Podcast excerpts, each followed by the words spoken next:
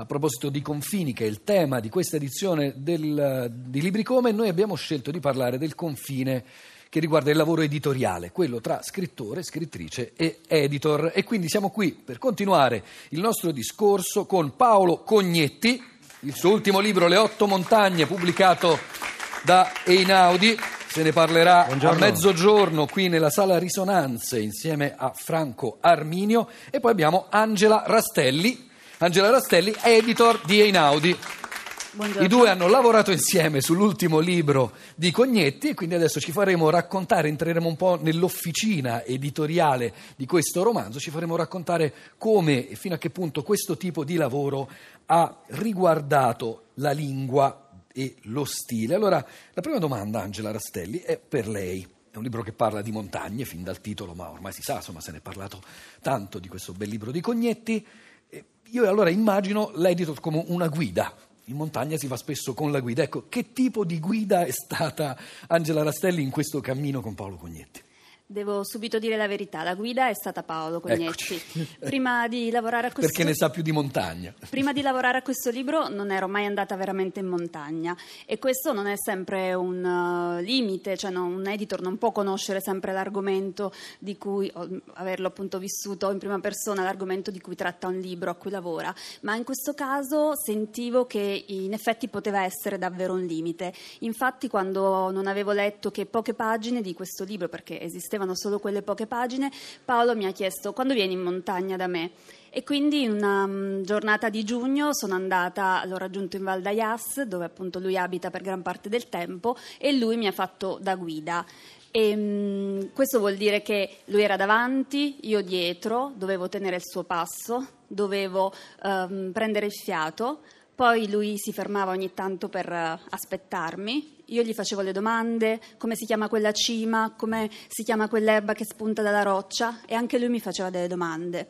Ecco, quello è stato il primo giorno di editing ed è anche questo un po' lo specchio di come è andato l'editing tra di noi, cioè lui sempre davanti che scriveva, mi mandava i capitoli un po' alla volta, io gli stavo dietro, tenevo il passo, gli facevo qualche domanda e dovevo accordare il mio eh, respiro, il mio ritmo a lui e anche lui ogni tanto doveva fermarsi e eh, farmi delle domande, chiedermi se tutto si capiva, se stava andando nella direzione giusta.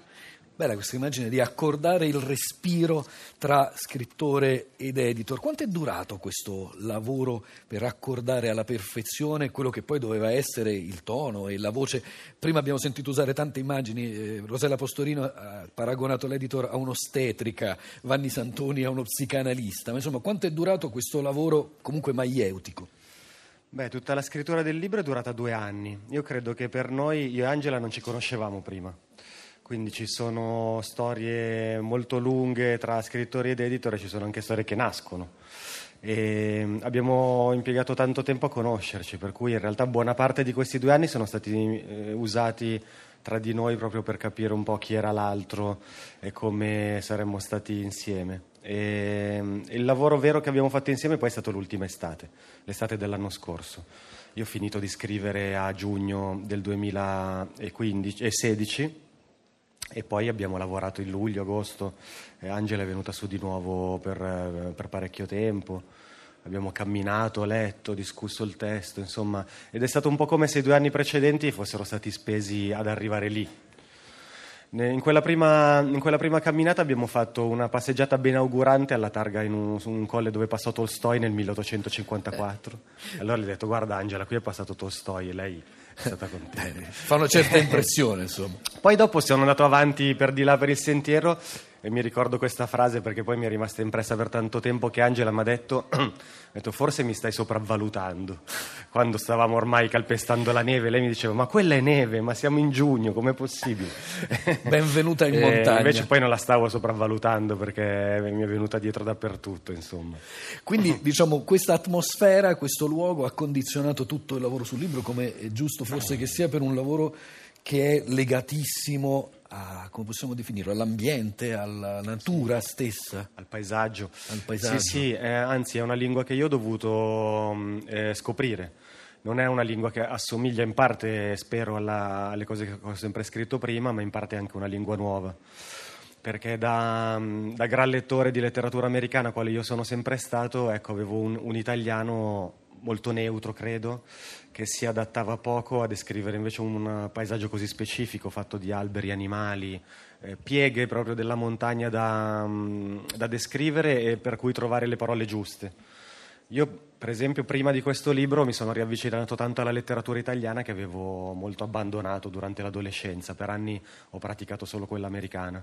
Con il ritorno, con il mio, ecco, la mia fuga in montagna c'è stato anche un ritorno ai, agli scrittori italiani, alcuni in particolare, particolarmente legati ai loro posti, come Fenoglio, come Parise, Buzzati e soprattutto Rigoni Stern. E per me sono stati anche anni di studio per capire come si faceva a scrivere la montagna. E ci sono delle parole della montagna, c'è cioè un vocabolario della montagna, Angela Rastelli. Quanto avete lavorato su questo aspetto? E mi chiedo proprio, a volte vi siete posti il problema, questa parola è troppo tecnica o troppo specifica, oppure ci sono dei vocabolari che hanno aiutato il vostro lavoro? Perché entrare in un mondo così specifico è anche entrare in un mondo di parole specifiche. Come diceva Paolo, lui ha studiato tantissimo, quindi eh, sentivo quando leggevo il testo che ogni parola era stata appunto controllata, utilizzata con piena consapevolezza e eh, proprio per la mia inesperienza di montagna per certi versi ero la cartina di tornasole giusto, per, giusta perché comunque se eh, pur non conoscendo nello specifico quello di cui lui stava parlando riusciva però a farmi stare sulla pagina, a seguirlo, anzi a sentire quel, eh, quella, mh, il paesaggio in maniera così vivida voleva dire che, eh, che aveva senso l'utilizzo delle parole.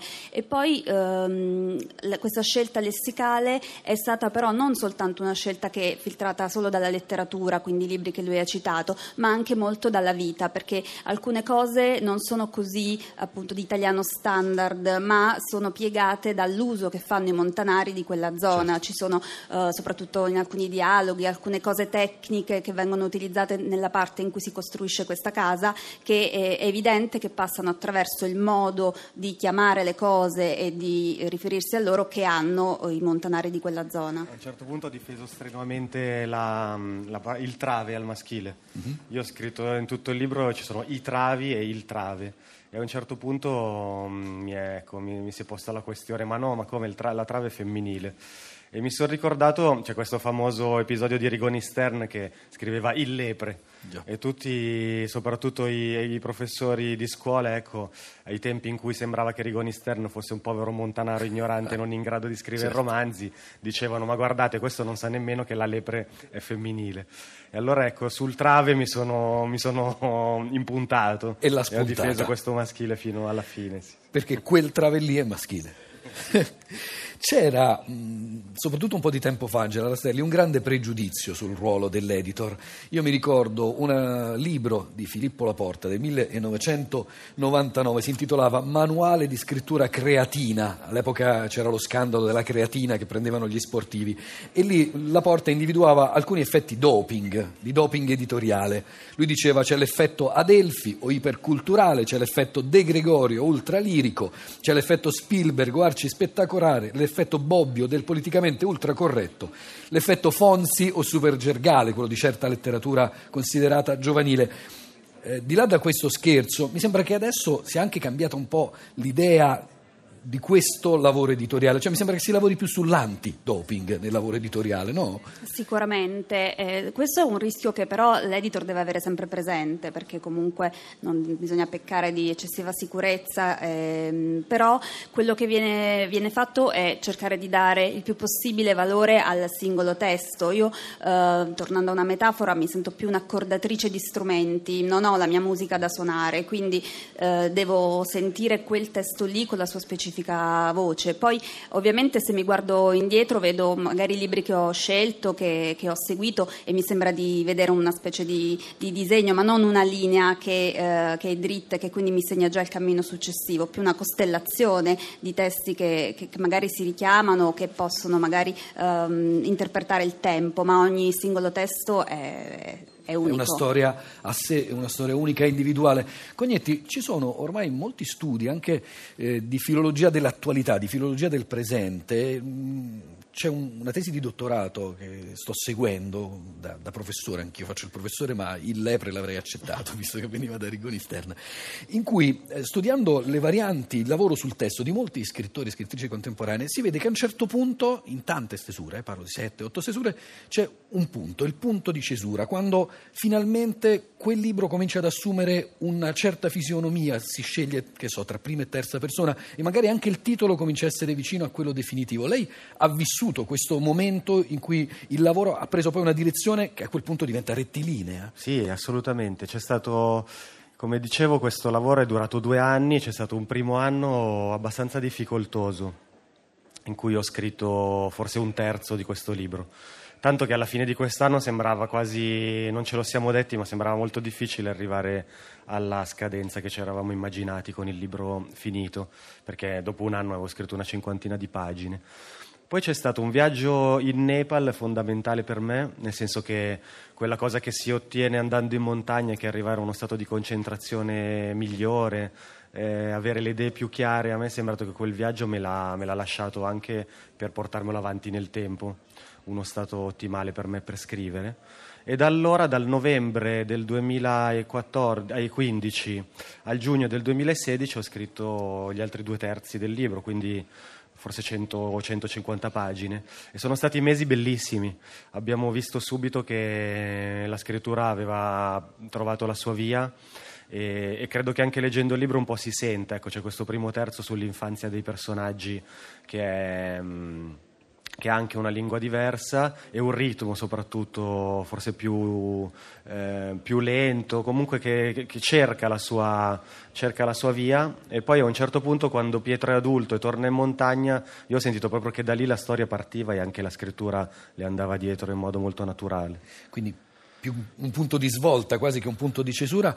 L'ultima domanda è proprio sul ritmo, perché la montagna sì è ambiente, è paesaggio, è natura, è profumi, è, è il vento, è la temperatura esterna, ma è un ritmo, è un passo. Ecco, come ha lavorato? Parliamo sempre di parole, ma non è il lessico poi in realtà che fa lo stile, quanto tante volte invece la sintassi, il giro di frase, la punteggiatura che, che ritma la lettura. Sì, ehm, io appunto sono molto legato a certi scrittori americani, per cui la, la mia lingua credo sia semplice, il, la frase breve, il punto è usato spesso, la punteggiatura è, è, è volutamente povera. E io il ritmo lo cerco così, eh, cioè non, non, costruendo frasi particolarmente elaborate, ma mettendola una dopo l'altra. A un certo punto mi ero fatto tutta una fantasia su come la, la pesca potesse influenzare la scrittura. E c'è nella pesca a mosca il ritmo in quattro tempi. Sarebbe uno, due, tre, 4, ehm, che, che, detta questa, questa, mosca che vola sopra l'acqua e sopra il torrente. E per tanto tempo ho pensato come questi quattro tempi potessero essere adatti alla scrittura, mi sono messo a rileggere Hemingway cercando il ritmo della pesca mosca. Ne ho scoperto dei segreti che non posso rivelare, ma che sto usando nella mia scrittura.